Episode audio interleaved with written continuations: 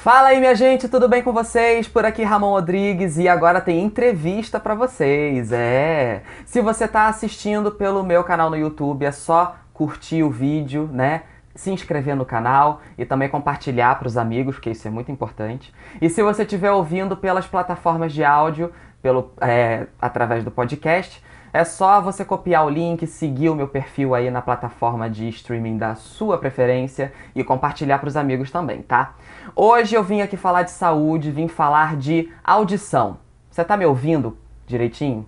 Você tá ouvindo as coisas direito no seu dia a dia? Eu me deparei com uma informação aqui que eu achei um pouco preocupante quis trazer aqui para vocês. Ó. De acordo com a Organização Mundial da Saúde, uma em cada 10 pessoas podem ser afetadas com a perda de audição até 2050. Ainda de acordo com a OMS, 5% da população mundial sofre com a perda auditiva incapacitante, ou seja, aquela que tira as pessoas do mercado de trabalho. Mas o que, que pode causar a surdez? Como identificar que a gente pode estar perdendo a audição? Existem doenças crônicas que fazem a gente perder a audição? Existe tratamento?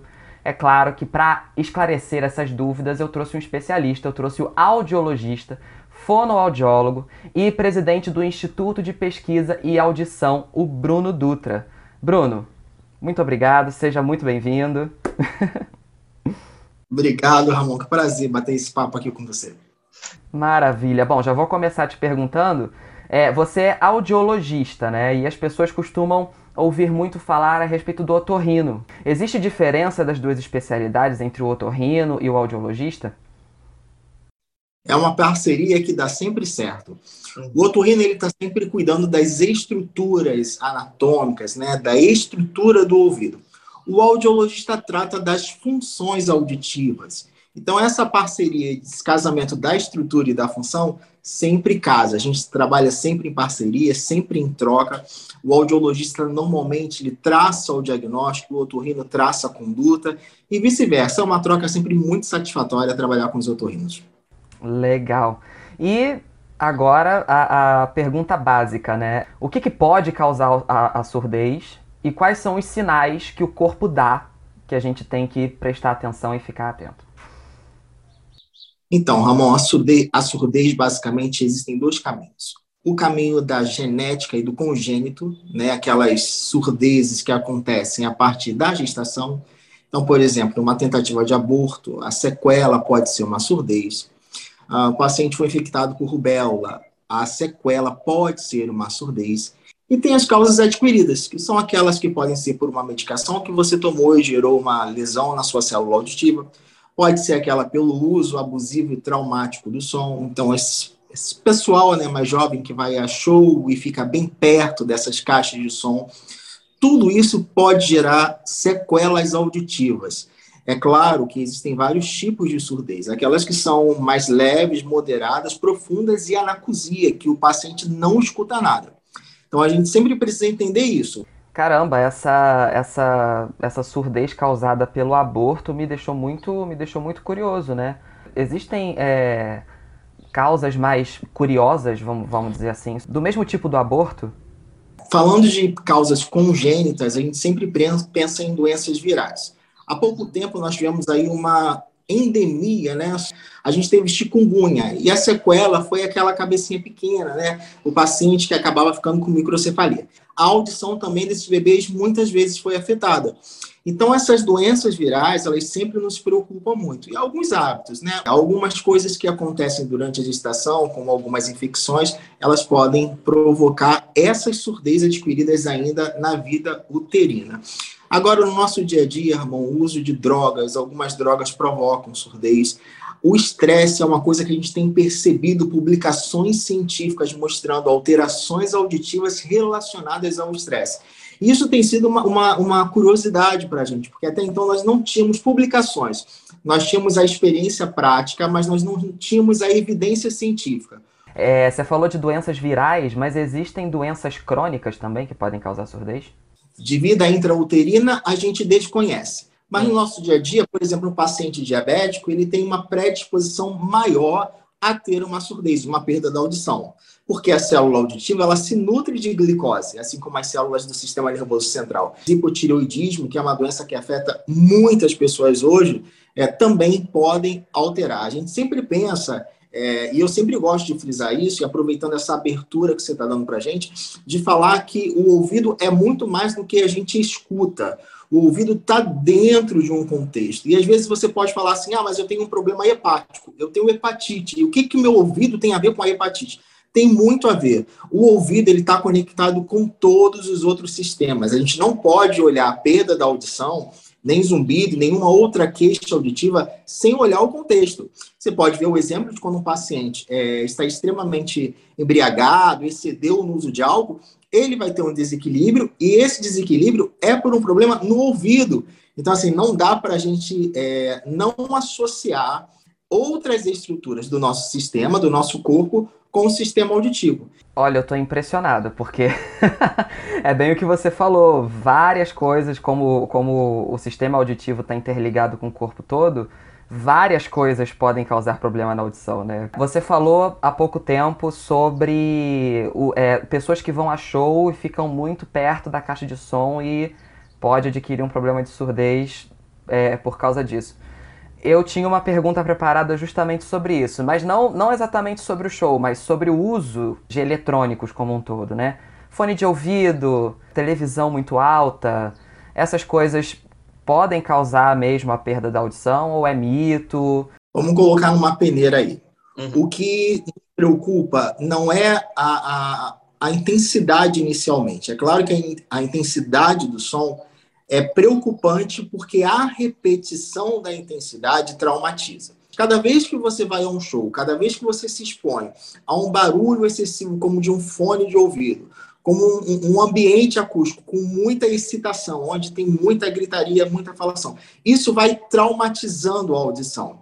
E é claro que no decorrer do tempo, no, na, na repetição dessa exposição, o trauma pode ser permanente, que a gente chama de perda auditiva neurosensorial.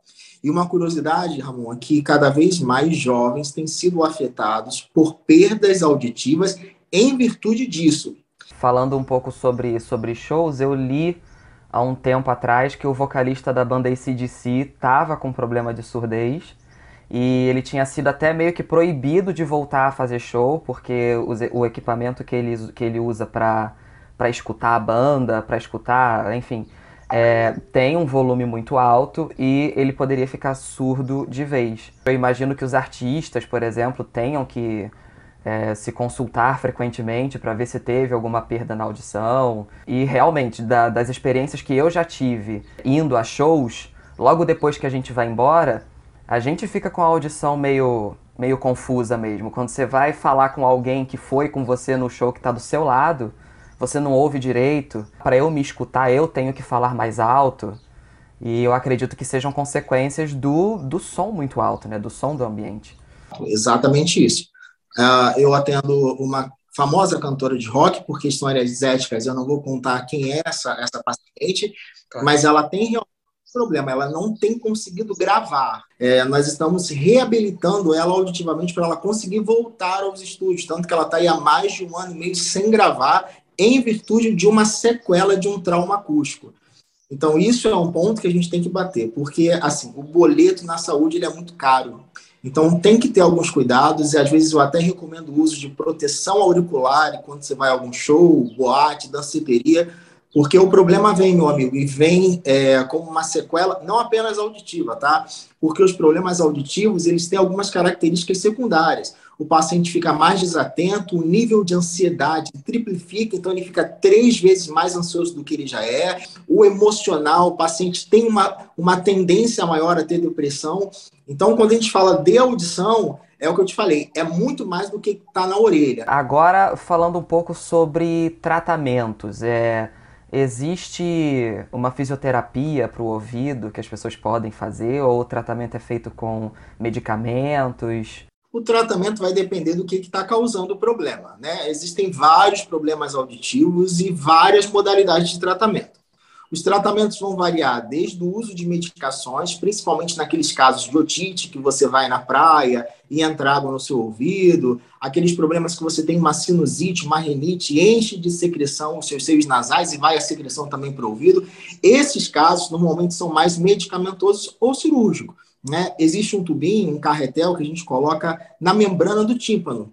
É como se fosse um furinho é, numa bola de, de gás, né, nessa bexiga que a gente usa. Então, se dá um furo ali, a secreção drena para a orelha externa em casos de otite média, em que o paciente não consegue ter uma resposta boa no medicamento. A orelha interna já é um processo que exige uma demanda mais trabalhosa de tratamento.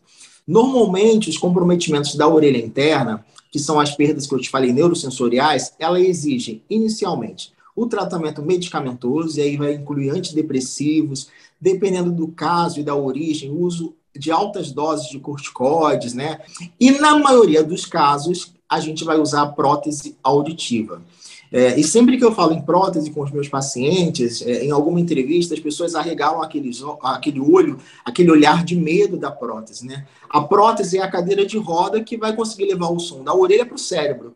E hoje os aparelhos eles são quase que invisíveis. Então, assim, a gente tem a alternativa de preservar a questão estética e a questão biológica da saúde. Em casos mais extremos, existe um implante coclear, que é aquele paciente que não responde ao tratamento com a prótese, e aí ele precisa colocar uma prótese ancorada no osso. Aí é um neurocirurgião ou um otocirurgião que tem experiência no assunto. De vez em quando viraliza na internet, né? Vídeos de crianças ou então de pessoas que nunca tinham ouvido nada na vida e que aí colocam o aparelho de surdez, colocam a prótese e aí começam a ouvir, e aí tem aquela reação maravilhosa, né? Quais casos são aconselhados é, esses aparelhos? É só quando não responde o tratamento? Esses aparelhos com implante é, cirúrgico, onde você precisa de um procedimento cirúrgico, ele tem algumas indicações específicas normalmente na fase do desenvolvimento. Então, a criança sempre é uma boa candidata quando tem uma perda auditiva profunda que não responde à terapia com aparelho, ela é uma grande candidata ao implante coclear. Pessoas mais adultas também, na fase jovem, que estão precisando da audição e que não respondem à terapia, são candidatas ao procedimento cirúrgico. Só que a gente precisa ressaltar que é um procedimento cirúrgico invasivo. Uhum. Toda cirurgia, ainda que seja mínima, ela tem o seu risco. Então, a gente sempre vai tentar, antes do procedimento cirúrgico, um procedimento ambulatorial. Já existe prótese para perda profunda, para aquele sujeito que não escuta quase nada. Se ainda assim ele não tem resposta, a gente vai sugerir o implante coclear. Só pegando aqui um gancho na sua pergunta, que eu achei super interessante, é lembrar que a reabilitação auditiva é um processo. Então, não é colocar o aparelho e voltar a ouvir. É um processo de reabilitação. Então, o paciente tem que ter a consciência, os pais, os familiares, de que vai ser um processo. E às vezes lento, às vezes doloroso, mas sempre com bons resultados. Importantíssimo você falar isso, que é um processo, né? Não adianta ver um vídeo na internet da pessoa usando o aparelho e, ah, quero colocar também. Não é bem assim. Bruno, a gente já está chegando no final da entrevista. Gostaria de agradecer aí mais uma vez a sua disponibilidade. Mas eu queria, para encerrar, que você deixasse um recado, assim, para que as pessoas cuidem mais da audição, porque eu imagino, né, que a partir do momento que a gente perde a audição, que é um sentido tão importante para gente, a gente tem que se adaptar de novo, a gente tem que aprender a viver de novo. E tendo a oportunidade de tratar para que não perca a audição, é melhor tratar do que se lamentar quando chegar lá na frente e ser irreversível, né? Exatamente isso. A, a prevenção da saúde auditiva sempre será o melhor. Cuide da sua audição, porque ouvir não é apenas ouvir uma música, ouvir uma televisão. Ouvir é sentir. Tanto quando você escuta uma música romântica, te dá vontade de lembrar de alguém. Quando você escuta uma música que tem uma batida mais acelerada, dá vontade de dançar. Então você imagina que o não ouvir vai te privar não só apenas de ouvir, mas vai te privar de sentir tantas outras coisas que você merece e que você precisa para viver feliz. Então cuide da sua audição para que você não perca o melhor que a vida tem para te oferecer para você ouvir. É isso, minha gente. Cuidem da, da saúde como um todo e principalmente da audição. Bruno, brigadão pela entrevista, viu? Obrigado, Ramon. Um abraço forte para você, querido. E vamos encerrando por aqui, minha gente. Mais uma entrevista aqui no meu canal. Gostaria de agradecer por você estar tá ouvindo ou vendo a entrevista até agora. Já vai aí copiando para mandar para os amigos, para compartilhar para os amigos, porque é isso que eu preciso: compartilhamento, visualização e também a informação que é muito importante a gente compartilhar, né? E para encerrar, preciso dar uma dica de livro para você, caso você queira. A Armada Histórica, o meu livro. uma trama policial que se passa em Brasília, que tem muitos enigmas para serem solucionados. E se você gosta de livros desse tipo ou conhece alguém que goste, pode indicar pode correr, um, correr atrás para saber um pouco mais sobre o livro, porque está à venda no site Clube de Autores, está na Amazon, está em diversos sites de venda. Compre no site da sua preferência, em forma física ou em forma digital, tá bom? Um beijo para vocês e até a próxima.